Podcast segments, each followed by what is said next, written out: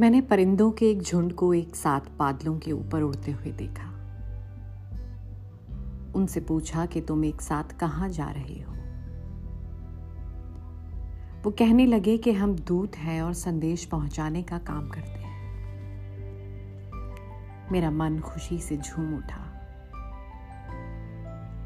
मैंने उनसे पूछा कि क्या तुम मेरा प्रेम संदेश मेरे प्रेमी तक पहुंचाओगे?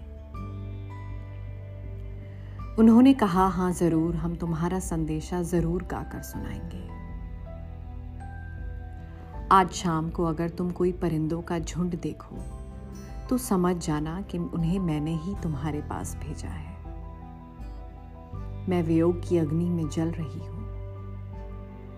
आसमान में बादलों के बीच तुम्हारा चेहरा ढूंढ रही हूँ। सामने रखे फूलों में तुम्हारी महक ले रही हूँ। घर की देहरी पर बैठे मैं तुम्हारा इंतज़ार कर रही हूँ।